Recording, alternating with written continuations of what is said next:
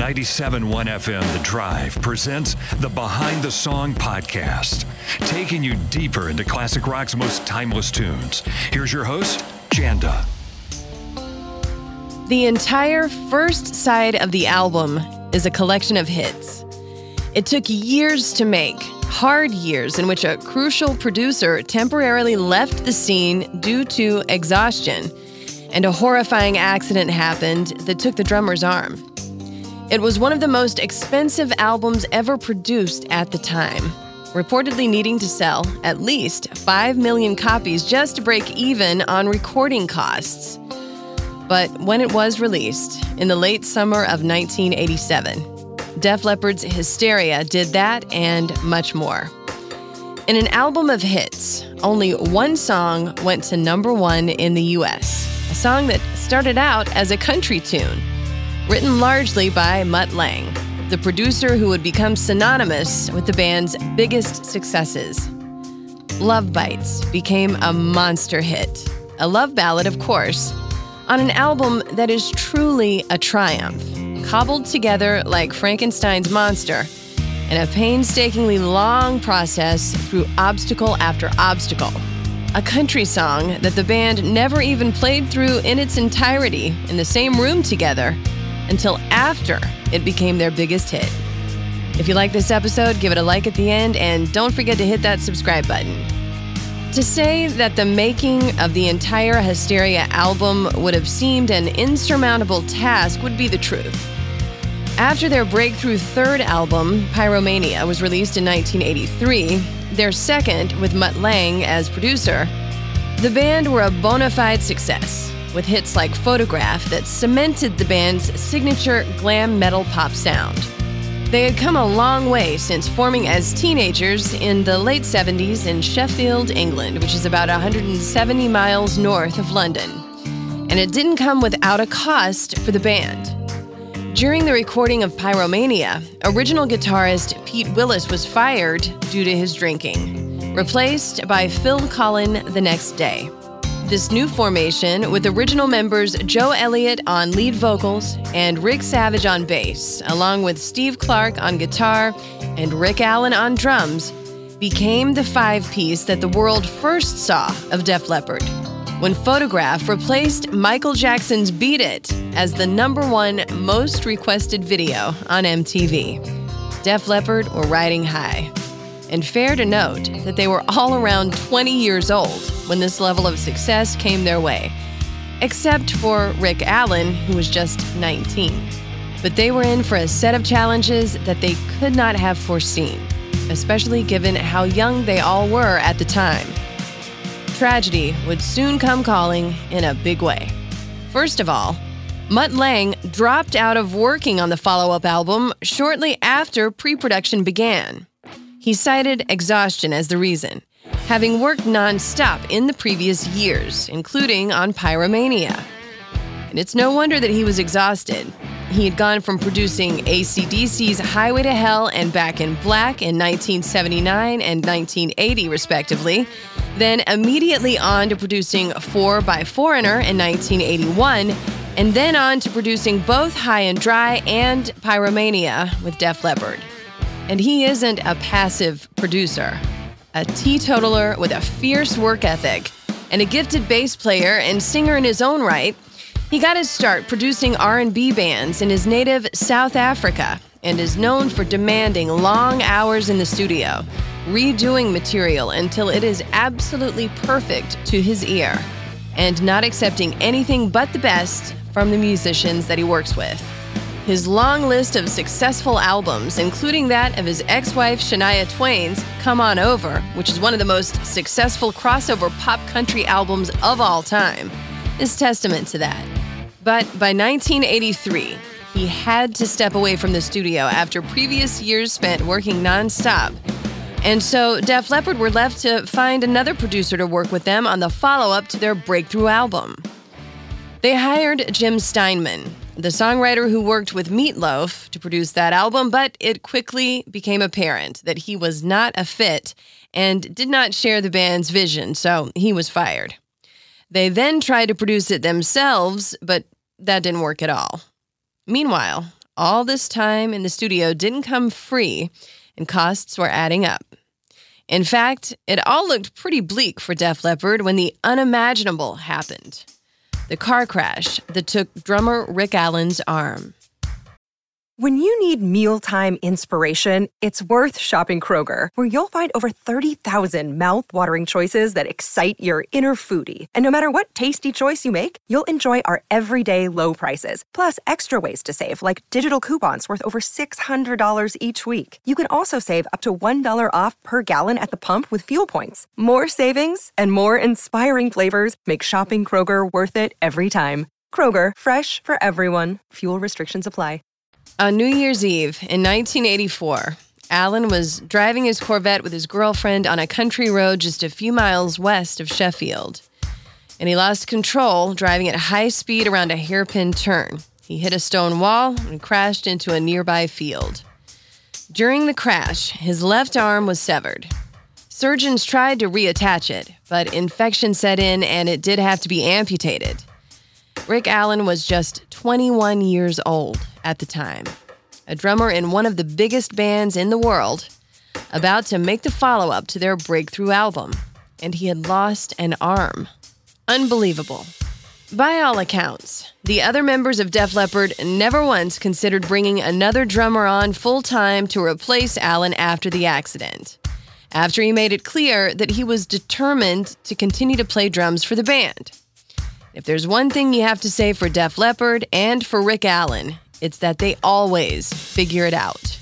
He began his rehab process after the accident and then began working to learn how to play drums in a new way, using a hybrid drum kit that can trigger electronic drum sounds using just his feet.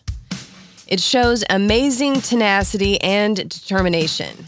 And the rest of the band described the moment they first saw him play again as very emotional. He played Led Zeppelin's When the Levee Breaks to show the rest of Def Leppard that he could do it using the new hybrid drum kit. And there was reportedly not a dry eye in the rehearsal space after he was done. So the band continued working on the new album, slow as it went, and as uncertain as their future was. Then in nineteen eighty-five, Mutt Lange reappeared and said he was ready to pick up where he left off. And he brought them a song to boot. Going back to his first love, country music, which admittedly seems odd given his ability to make groundbreaking hard rock albums, he had written a song about a dysfunctional love affair in a style that would have been well suited to somebody who sang with a twang. In fact, Joe Elliott and the rest of Def Leppard had no idea what to really do with Love Bites at first. But again, there is a tenacity about this band that must have appealed to Lange's own work ethic. And together, they figured this out too.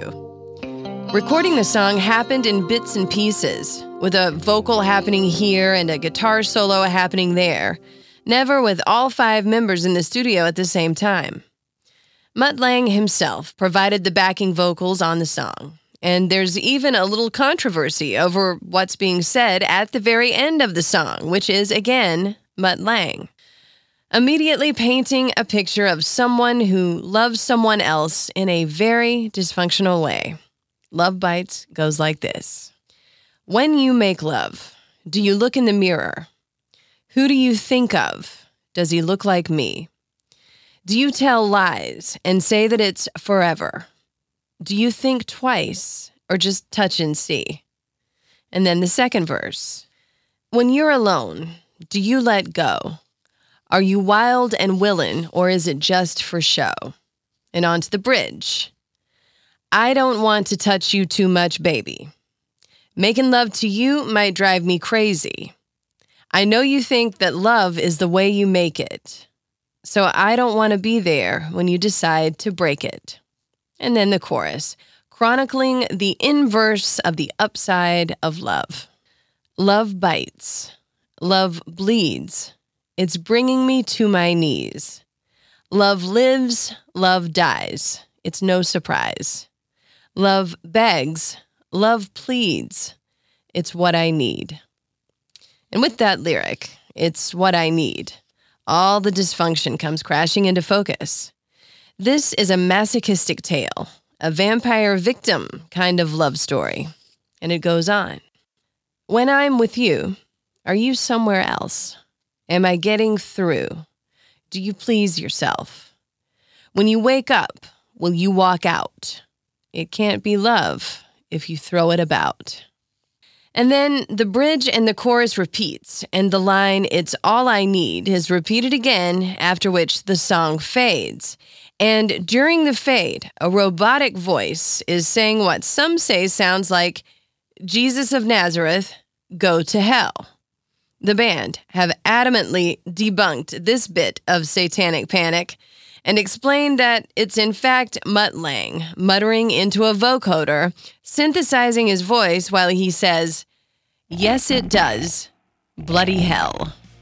So what started out as a little country song on an acoustic guitar, something Def Leppard thought sounded like the Eagles, turned into a power ballad and their biggest hit. Their only song to go to number one on the charts in the U S. Not bad for a band from Sheffield, England, with the help of a superstar producer from South Africa. Go figure. Somewhere along the way, during the recording of Hysteria, Joe Elliott got the mumps, too. Another challenge that he and subsequently the band had to overcome. And there was a little wrinkle that they had to figure out with the success of Love Bites. Because it was such an undeniable hit, it became clear that the band would have to play it live in concert. They had to rehearse how to do that, given how the recording of the song was pieced together by Mutt Lange in the studio, with each member as well as Lange providing his own part at different intervals. But in their workmanlike way, they figured that out too. It's now a staple of every Def Leppard concert, as it should be. Mutt Lange and Def Leppard would eventually part ways after Hysteria, but it was to be their biggest success together and their second album together, along with Pyromania, to be certified Diamond Platinum in the U S, each selling over ten million albums in the States. They've sold over one hundred million albums worldwide over their career. But another tragedy would soon strike the band a few years after the release of Hysteria. Guitarist Steve Clark died of alcohol poisoning before the release of their fifth album, nineteen ninety-two's Adrenalize. His bandmates had tried to intervene with him about his addiction to alcohol, even getting him to go to rehab, but he left before completing it and resumed his ways. He was on a leave of absence from the band when he was found unresponsive on his couch in January of nineteen ninety-one at thirty years old. A lethal mixture of alcohol and prescription drugs in his system. Vivian Campbell joined the band as his replacement in nineteen ninety-two. Clark was posthumously inducted into the Rock and Roll Hall of Fame as a member of Def Leppard when the band were inducted in twenty nineteen. Former member Pete Willis was also inducted. Brian May of Queen did the honors at the ceremony. Def Leppard are one of the most successful of the new wave of British heavy metal bands. A band with a special blend of hard rock and pop and glam. Themselves inspired by artists ranging from David Bowie and T-Rex to Led Zeppelin and The Beatles.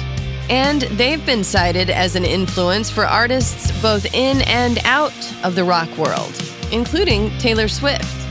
And of course, if you're just listening to the lyrics in Def Leppard songs, you're missing the point.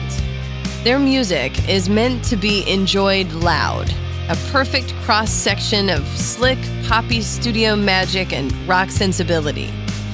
A one-of-a-kind band that took the concept of glam metal to new heights. A tenacious group of Englishmen who typify what the English call the bulldog breed, who keep calm and carry on, and rock the world with their infectious, perfect songs. I'm Janda, and this has been Behind the Song. Special thanks, as always, to Christian Lane for the music on these podcast episodes. If you like it, don't forget to hit subscribe and check him out on TikTok on the Behind the Song podcast TikTok channel. You can find me on the air in Chicago on The Drive, weekdays from nine a.m. to two p.m. Central Time, or you can stream it at W D R V dot com. And on the way, much more classic rock and roll.